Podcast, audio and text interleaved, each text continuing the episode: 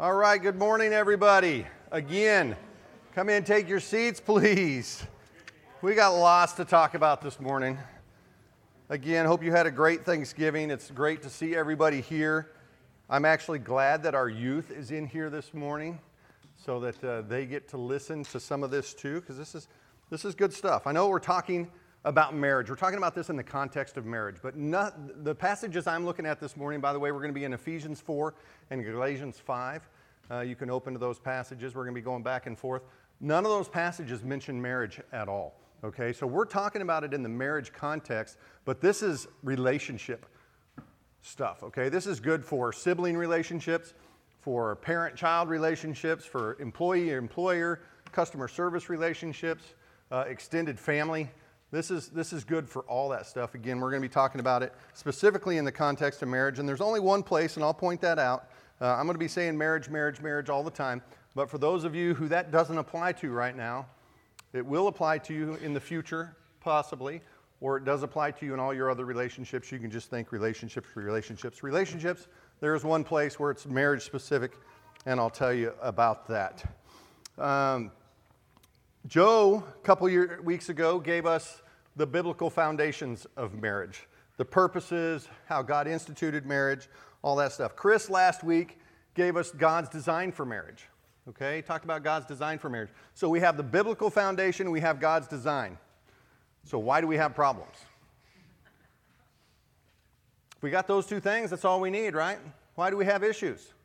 What happens in marriage? Why isn't it easy? Sin nature.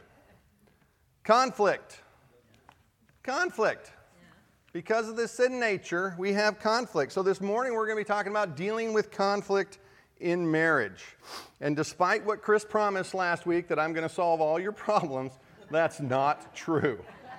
Okay? However, I am going to give you the recipe for you to solve all your problems, all right? It's really not that complicated. But conflict in marriage is inevitable. So, the five keys to overcoming conflict or to dealing with conflict in marriage. And there's lots of books that you can get. We're going to talk big picture concepts this morning. There's lots of books out there that you can get techniques for doing this from. This is my primary recommendation. Read that one right there. I've read a lot of marriage books. There's only two that I would recommend to you. I haven't read all of them. That doesn't mean that there are only two good ones out there. The only two that I would recommend to you are one, uh, one that Joe put me onto, which is what did you, or uh, How Do You Live With Them Since You Can't Live Without Them by Roger and Becky Tirabassi. And the second one is one that Chris talked about last week and that he introduced me to, and that's What Did You Expect? Redeeming the Realities of Marriage by Paul David Tripp.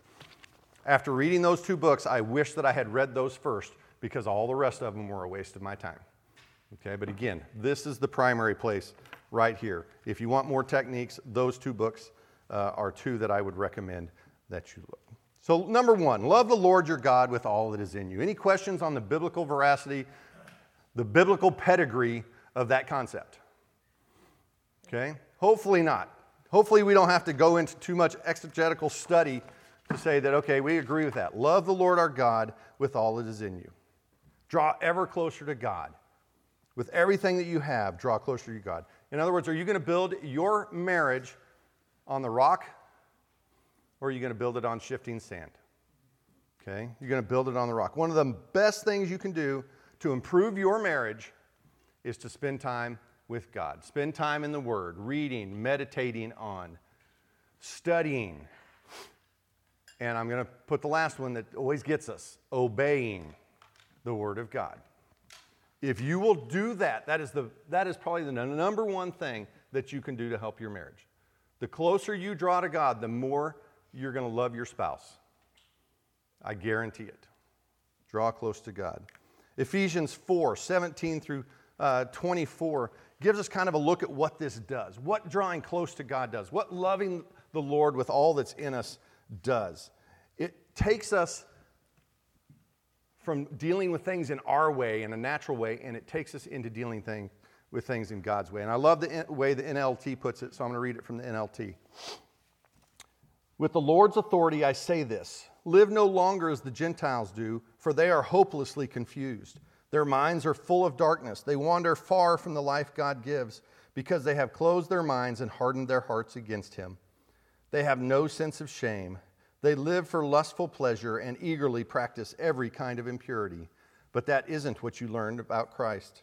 Since you have heard about Jesus and have learned the truth that comes from him, throw off your old sinful nature and your former way of life, which is corrupted by lust and deception. Instead, let the Spirit renew your thoughts and attitudes. Put on your new nature, created to be like God, truly righteous and holy. Again, Ephesians 4 17 through 24. You are a new person in Christ. If you've come to know him, you are a new person. Don't live in the old person, live in the new person. And that is so important in our relationships. So important in our relationships. Like Chris talked about last time, he said that, you know, it's been said that all marriage problems are spiritual problems. I agree with him. All marriage problems are spiritual problems. What is the spiritual fix for a spiritual problem? Or what is the, the fix for a spiritual problem? It's got to be spiritual, it's got to be drawing closer to God. Okay, so draw close to God, love God with all that is in you, and you will help minimize the conflict in your marriage. When conflict rears its ugly head, if you're staying close to God, you will help resolve the conflict in your marriage. This is the foundation.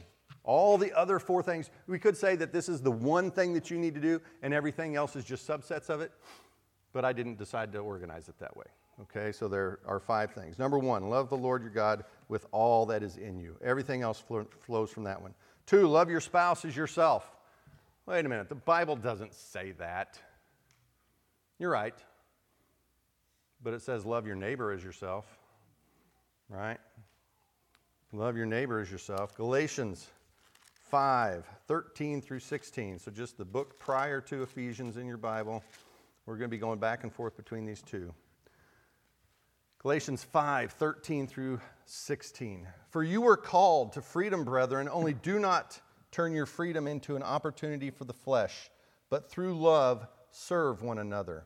For the whole law is fulfilled in one word, in the statement, You shall love your neighbor as yourself. But if you bite and devour one another, take care lest you be consumed by one another. But I say, walk by the Spirit, and you will not carry out the desire of the flesh. Love your spouse as yourself. First thing I'll say is really kind of understand this one flesh concept. And this is the part that's unique to marriage. This does not apply to any other relationships you have. But the marriage relationship is a one flesh relationship. Think about that, meditate that, ponder that. We have to realize that whatever hurts our spouse hurts us. And there ought not to be any part of our lives that is separate from our spouses. And I'm not going to go into it any more than that. I'll give you, if you want to sit down with me, I can give you all kinds of, of examples and techniques of how people that are marriage keep separate things. But you're one flesh. Okay? Live and embrace that one flesh relationship. And then serve one another, as Paul tells us here in Galatians. I really think it's an interesting, ironic, instructive contrast here between freedom and serving each other because we're free, we're made free in Christ, right? So that should allow us to serve each other. And Paul contrasts that with what? Devouring, biting and devouring one another. That's what conflict does, is it's us biting and devouring one another. And that ought not to be. Okay, that ought not to be, especially in our marriages. We need to be concentrating on the fact that we're one flesh. We need to be serving one another. And when we're serving one another, we're not going to bite and devour one another. And why can we serve one another? We can serve one another because of God's love for us and our love for our neighbor. And we have to do that by walking in the Spirit. So, drawing close to God with all that is in you, loving Him with everything that you have, and loving your spouse as yourself. If we did those two things perfectly, our marriages would be completely God honoring. But unfortunately, like we've already said, we're sinners married to sinners. So eventually, one of us or both of us is going to mess up. And that's why we need the last three keys. Number three, respond to difficulty, conflict in the spirit and not in the flesh. Now, we're supposed to respond with everything or to everything in the spirit and not in the flesh, right? But it's easy to respond to good things in the spirit. You know, Jesus even tells us uh, in, in Luke 6 32 to 35, he says, What good is it if you love those who love you? Don't even the Gentiles do that?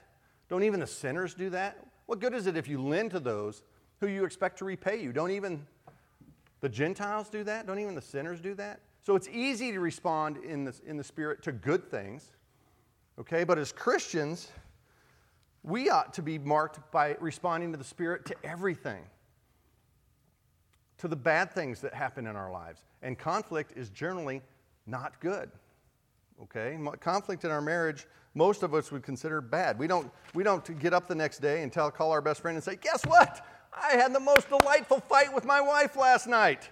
Man, it was awesome. Loved it. It's generally not our response, okay? Because conflict is not fun, okay? Conflict is not good. So, the mark of a Christian is that we respond even to enemies in the Spirit, even to bad things in the Spirit. And guess what, folks? Our spouses are not our enemies. Okay? It's amazing how we can go from this person that we loved enough to marry and had all these dreams with to a short time later looking at them as an adversary. And our spouses are not our adversary. Okay? Don't ever think that your spouse is your enemy uh, and respond in the flesh. Let's read Galatians 6 or 5, sorry, 16 through 25.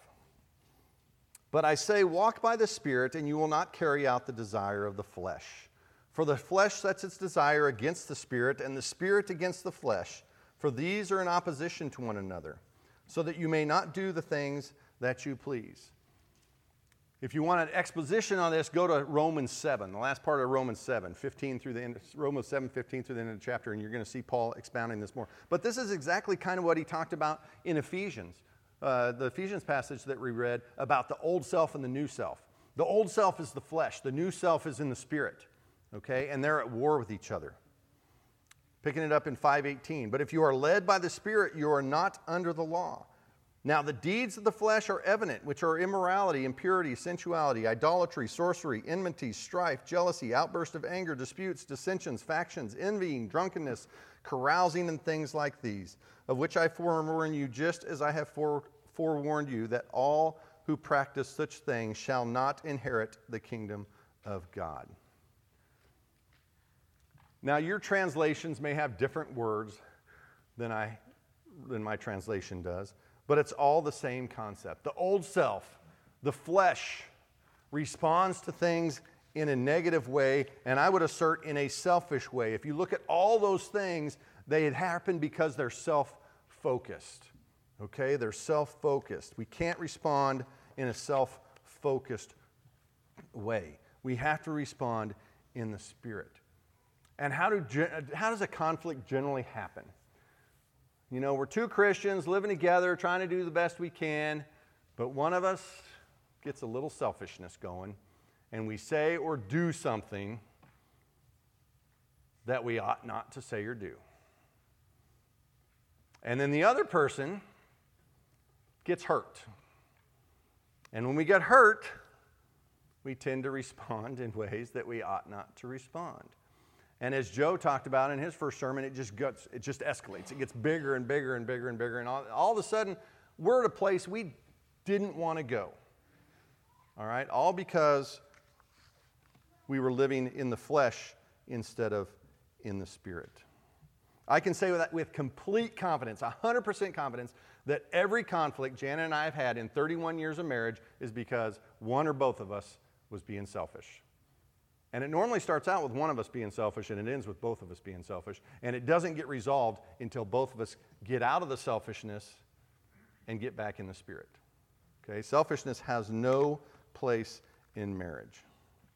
What does it look like? What does selfishness look like? Read the deeds of the flesh. In your Bible, your translation, those are the things that selfishness looks like. If you see those things in your life, the big key here is to realize it, go, wow, I am not in the spirit right now. Step back, ask God to help you out, and then start responding in the spirit. Picking it up in 522, but the fruit of the Spirit is love, joy, peace, patience, kindness, goodness, faithfulness, gentleness, self control. Against such things there is no law. Now, those who belong to Christ Jesus have crucified the flesh with its passions and desires.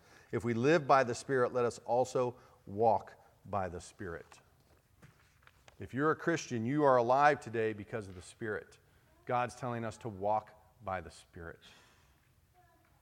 Look at that list. To think in your mind, think of the last conflict you had with your spouse and think of what started that, and then think of if the second person had responded in love, joy, peace, patience, kindness, goodness, faithfulness, gentleness, and self control. Would that conflict have gone any further? Generally not. Generally not. So, conflict in marriage looks like this one person gets upset, but it really takes two. Conflict takes two people. They say it takes two to tango, right? if even one of you will be in the Spirit and respond in the Spirit, that conflict will probably stop right there. And if each one of us, each spouse is trying to think, I need to do things in the Spirit, I need to do things in the Spirit, our conflicts, they're going to be there because we're never going to do it perfectly, but they're going to be there, but they're going to be fairly short and minor, and we're going to get right on to resolving things, getting coming to an agreement on things, as opposed to fighting about things. I know there have been many times, well, okay, not many, probably once in 31 years of marriage, that Jana was selfish and, and, and, and said something that she's. And of course, what did I do? I'm an idiot, so I respond in the, in, in, in the flesh, right? But there have been many times when that has happened, when I've responded in the flesh, and then I think about it for a second, and, and the Holy Spirit is knocking at the back of my head, saying, uh uh-uh, uh, that's not what you that's not what you should be doing. You need to respond in a different way. And if we will just submit to the Holy Spirit, be filled with the Holy Spirit, as, as Joe and Chris talked about, then we can respond in the Spirit. And our conflicts can start being resolved okay, our conflicts can start being resolved. They will not escalate, they'll go the other way. Both people in the Spirit, and again, words that I would like to have characterize my marriage love, joy, peace, patience, kindness, goodness, self control, gentleness. Love that.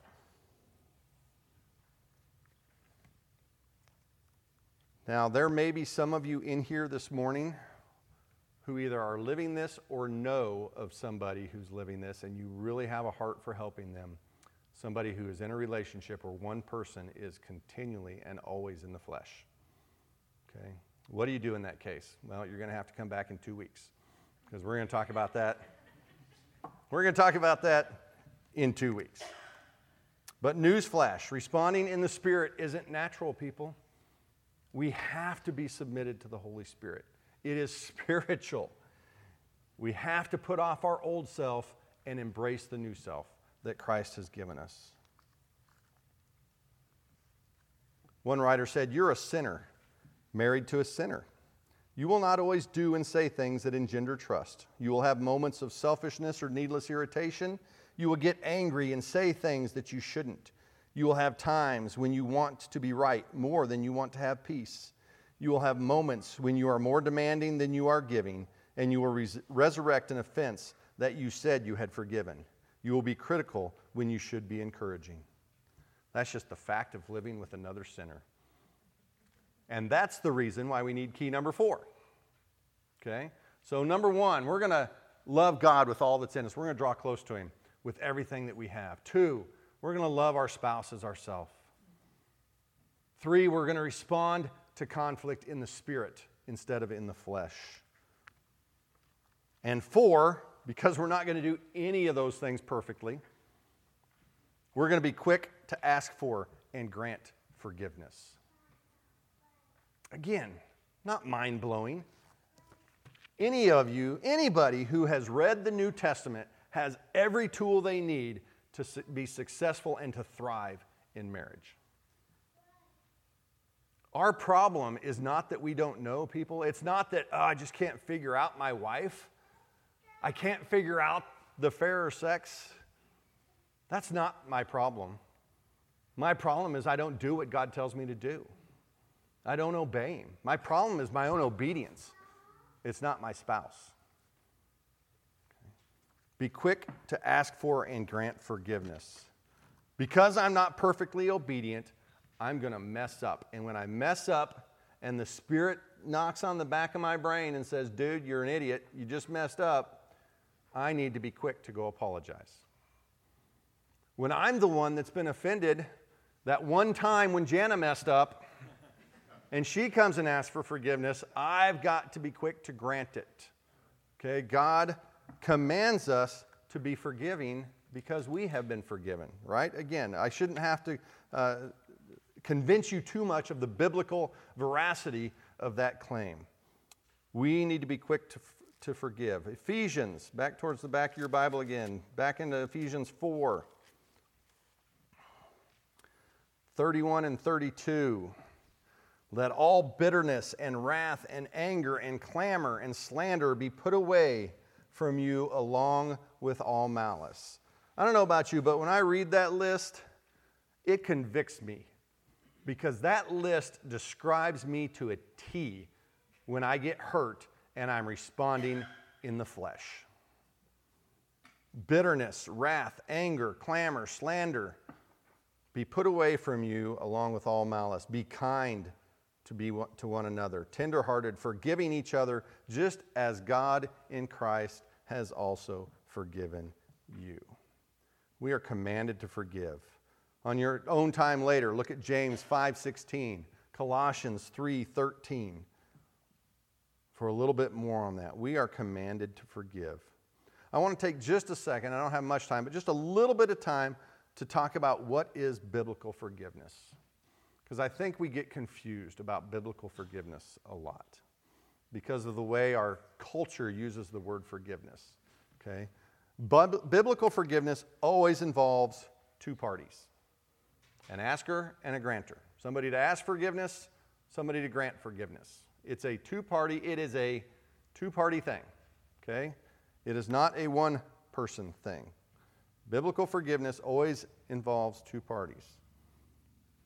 Biblical forgiveness is basically giving up your need for justice, giving up your need to, for vengeance, giving up your need to uh, fight back at that hurt that you've given. Okay? It's giving up your need for justice regarding the hurt committed against you. It does not mean that what the person did was right. When you forgive somebody, you're not saying what you did was right. No, just by the fact that forgiveness is needed, by the def- very definition, it means that a wrong was committed. Okay? But it does mean that you're giving up, and this is the hard one for us, people. This is the hard one. Biblical forgiveness means you're giving up the right to ever bring it up again. Ouch. Wait a minute, I don't want to do that. I mean, I can say I forgive you, but when they do it again next week or tomorrow or in an hour, I want to go, hey, I'm keeping a list here. That's not biblical forgiveness, folks. How would you like God to do that to us? Okay. Biblical forgiveness means you doesn't mean that they, you're saying what they did was right, but it is saying that you don't get to ever bring it up again. If you ever bring it up again, you didn't forgive the person. You may have said you forgave them, but you didn't. Obviously, there's still some hurt in your heart. You haven't forgiven them. It does not release the person from outside consequences of their actions. Okay? There can be temporal consequences of actions even though forgiveness has been given. We see that in our lives with God all the time. You know, First John tells us to do what? Confess our sins, and He's faithful, right? He forgives us our sins, cleanses us from all unrighteousness. But we still have the consequences, the temporal consequences of those sins.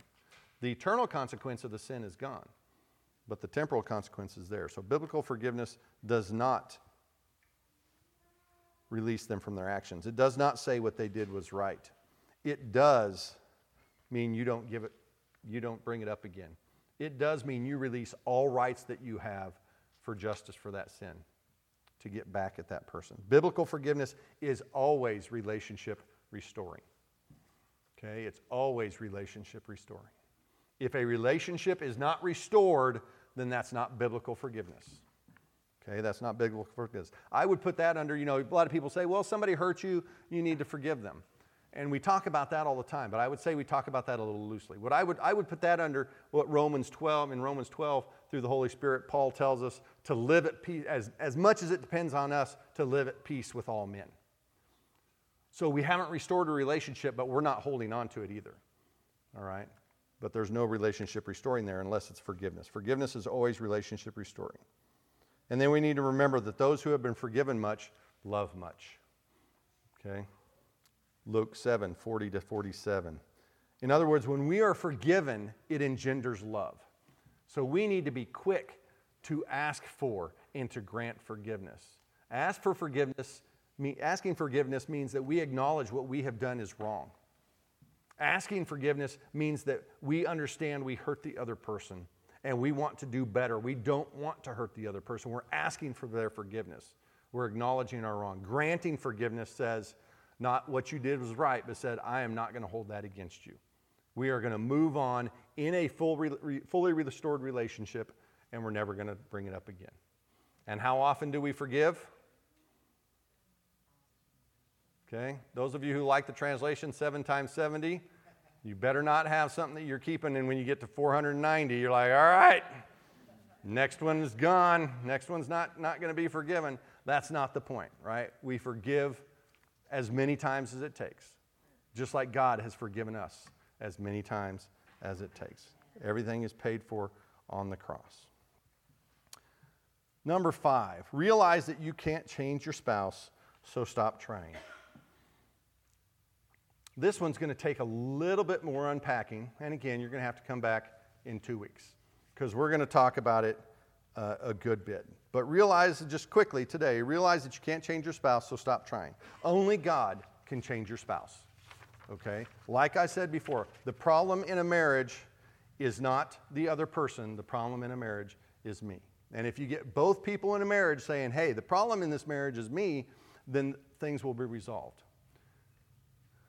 Where things are hard to resolve is when you got two people saying it's the other person's fault. That is really tough. You've got to get those people to realize that the problem is me. While we wait, we can't change our spouse, so we're not going to try. We're going to pray for our spouse. We're going to let God work on our spouse. And why we do that, we're going to be in Ephesians 4:29. Okay, we're going to be in Ephesians 4:29. Let no unwholesome word proceed from your mouth, but only such a word as is good for edification according to the need of the moment, that it may give grace to those who hear. No unwholesome word. Only edifying speech should come out of our mouths. And that is hard. Like I said, doing this stuff is not natural. This is spiritual. All right? Our, we have to be yielded to the Holy Spirit to be able to do this. Imagine how conflicts in our marriages would decrease if we could just control our tongues, if we could keep from having unwholesome words proceed from our mouths. If we could make sure the things that we say edify, lift up, build up our spouse. Man, our marriages would be such testaments to God. Five keys to dealing with conflict in marriage. Because marriage is wonderful, fantastic, amazing, until it isn't. It can be one of the most painful things, one of the hardest things that we've ever done. But if we will remember these five keys, we will live in the wonderful part of marriage because we will be spirit controlled. Okay? We will be loving God with all that is in us. We will be loving our spouses ourselves. We'll be responding to conflict in the spirit as opposed to in the flesh. We'll be granting and asking forgiveness quickly, and we won't be trying to change our spouse. It's not complicated, folks. Everything we have is right here. He's told us. But it can be very difficult, and it's not natural. But by a show of hands this morning, how many people in this auditorium right now, and I don't want you to raise your hand unless you are convinced that this describes you. How many people in this auditorium this morning know Christ as their Savior? Okay? So I'm talking to you in your relationships, in your marriages. We say that we're Christians, means we're Christ followers. Are we following him? Are we willing to follow him in our marriages, in our relationships when it gets hard? Are we willing to obey him and do these things when our spouse says something that really just gets under our skin? I want to challenge all of us this morning to realize that if we will just obey what he has told us to do, why? Because he's paid for our sins, folks. He purchased us. We are not our own. If we will just obey, not to be saved, but because we are saved and because we love him and because we love our spouse. If we will do the things he's told us to do, our marriages will be great testimonies of Christ in the church. Dear Heavenly Father, I just, I pray that we would be open to your Holy Spirit, that we would be asked to be continually filled. And Lord, when we start walking our own way, that we would be responsive to your nudging to do the right thing, to get back in the Spirit, to follow you, to obey you. Lord, you loved us enough to die on the cross for us. All of our sins are nailed to that cross. They are no more. You have forgiven us. Everything that we will do in the future has been forgiven in the cross of Christ. And we thank you for that, Lord. And I pray that because of that fact, we are people that want to follow you, that want to obey you, that want to do what you've called us to do. I pray that our relationships would be transformed by that fact. I pray that our marriages would thrive as we live for you, as we live the life that we profess, as we live like we actually believe what we claim to believe. Lord Jesus, help us to do that because only you can. We cannot do it in our own power. We can only do it through the power of our wonderful Father, our Savior Jesus Christ, and the Holy Spirit. And it's in the name of Jesus Christ I pray.